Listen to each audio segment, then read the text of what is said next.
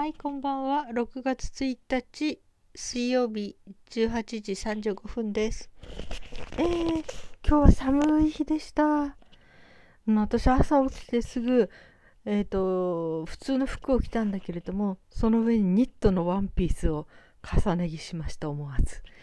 うん。で、その、ある意味でね、このニットのワンピースを着込んじゃったから、あまりこうちょっとうかつに、えー、お腹周りを温めてなかったんですね。そしたらまたお腹すっごい下痢をしちゃって冷えからくるね。で慌ててカイロを入れて、うん、夕方はもうとうとうもう体が寒くてストーブつけましたね。と案の定北海道の中であちこちでストーブつけようとかストーブつけたとか言ってますね。うん、みんな同じだなと思いながら。ろくがつのついたちにストーブがいるなんてって、なんかこの寒さがいっしゅうかんぐらい続くっていうので、まあ、いっしゅうかんはストーブ生活かな、うん、まあちょうどいいといえば、あの私えプロパンガスのカセットコンロカセットガスをいちダース買ったんですよね、うん、あの何月かな、うん、だけど買った途端になんかえー、あったかくなっちゃって全然使わなくなっちゃってえーとか思ってて、うん、だけどあやっとまた使えるとか思ってねで今日炊いてましたね。寒い、うん、で茶の間に今の方でね食事の支度に行った時も寒くて、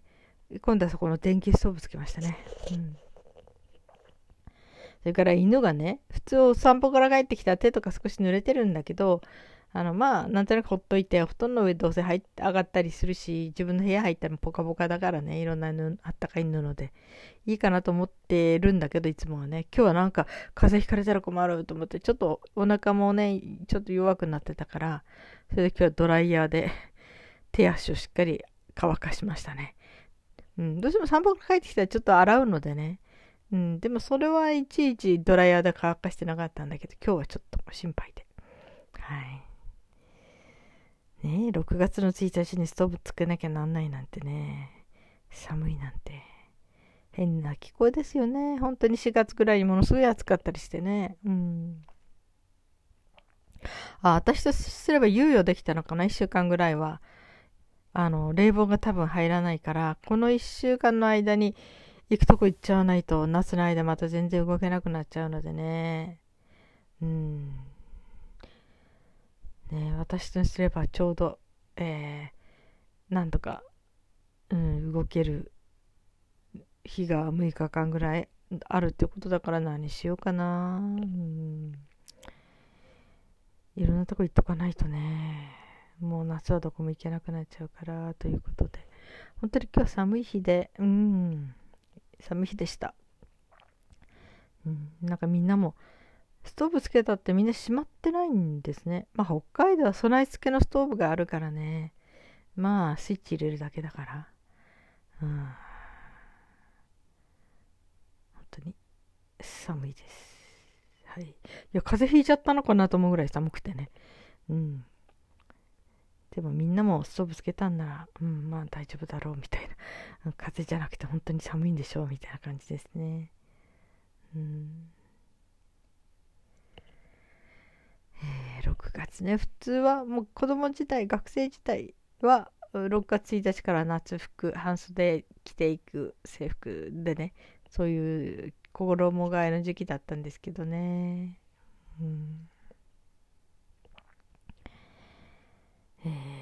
皆さんのお住みのところはどうなんでしょうね。そうだ、海外で聞いてくださってる方もいらっしゃるからね、うんアフリカに住んでらっしゃる方はね、あったかいんでしょうね。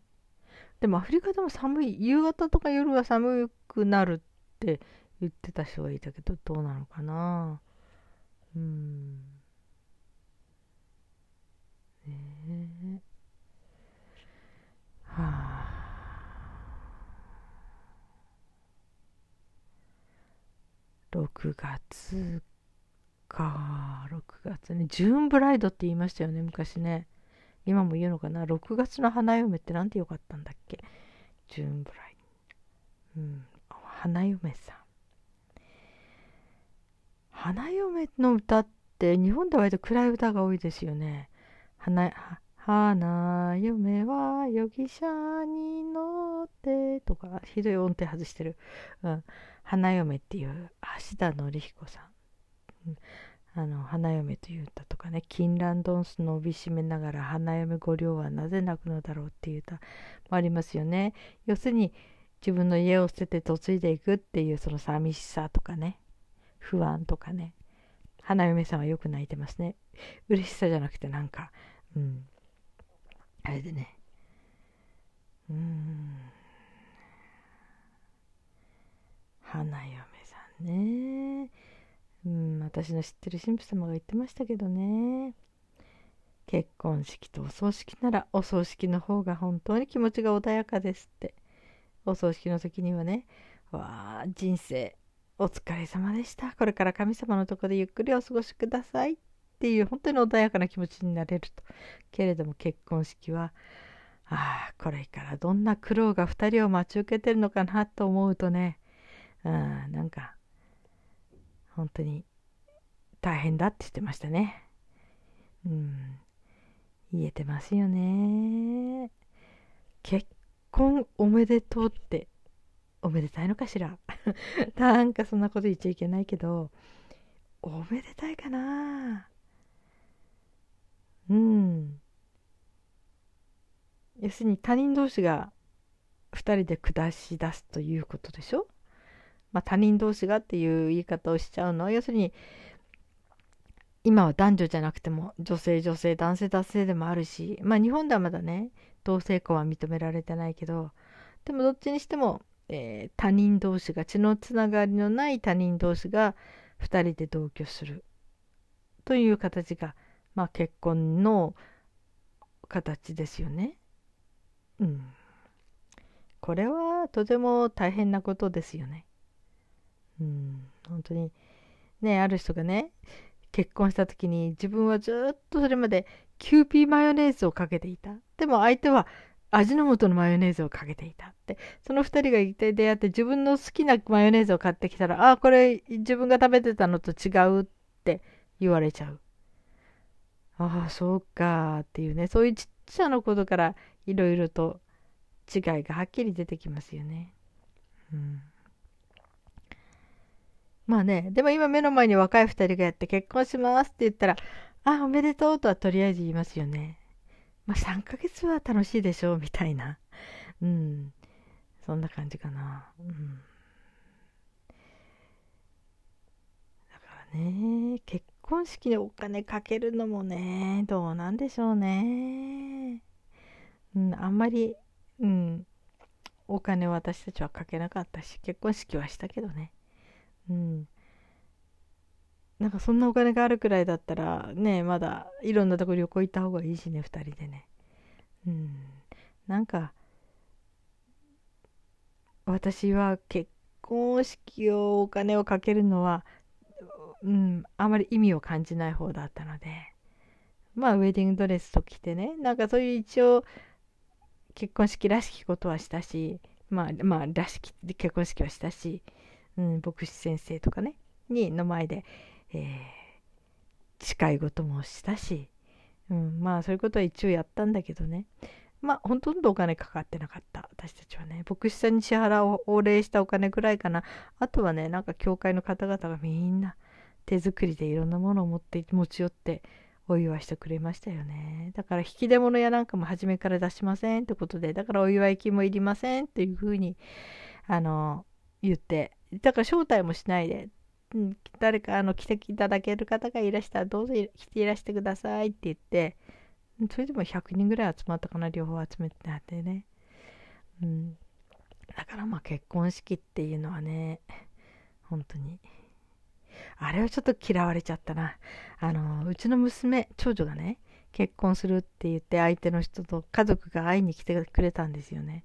その時に向こうも長男さんと初めてだったから、結婚式はどうしましょうっていうから、いや私たちはあんまり結婚式にお金かけるよりはふたりで新婚旅行行くなりもっと有意義にお金を使った方がいいと思うんですけどねって私の意見ね。それさ、向こうの母親は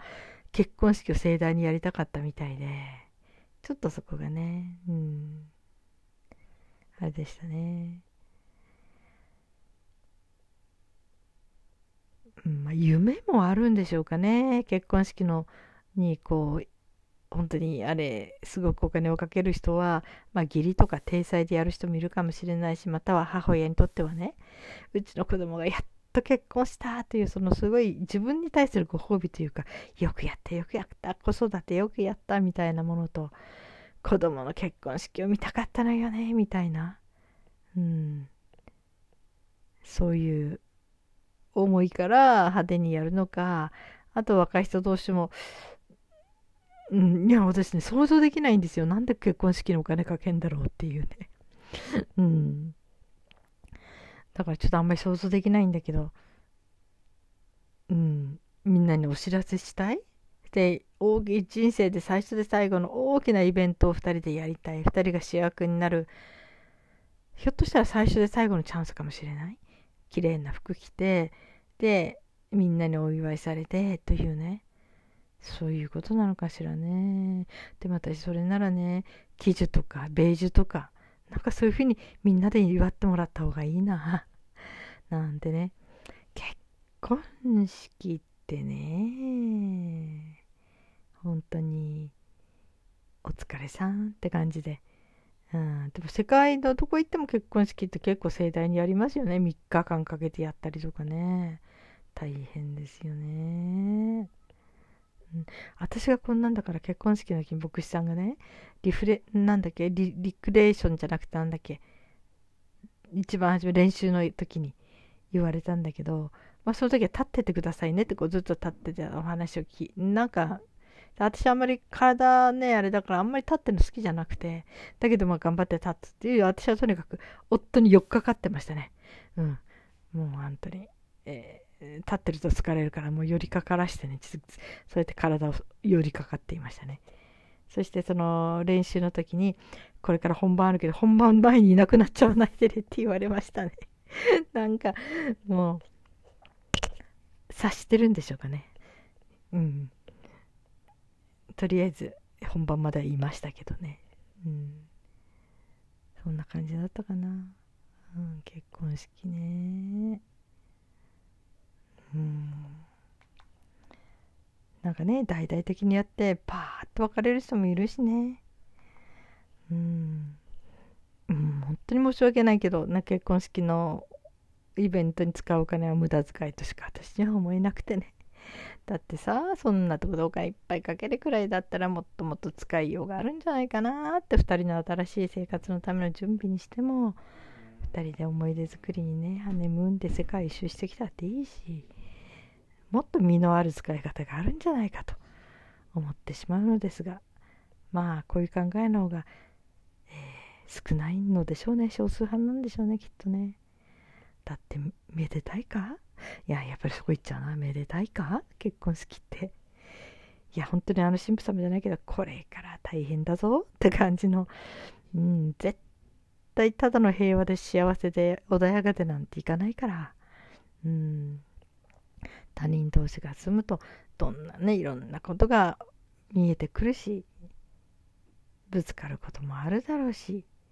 冷え切っていくこともあるだろうし、本当本当に仲いい夫婦っていうのは稀ですからね。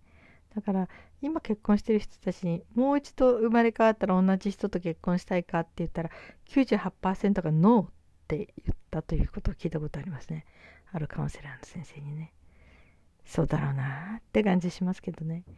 だからああやったテレビでも本当にこうしどり夫婦って仲のいいご夫婦はもうテレビの材料になりますからね。めったにないからですよって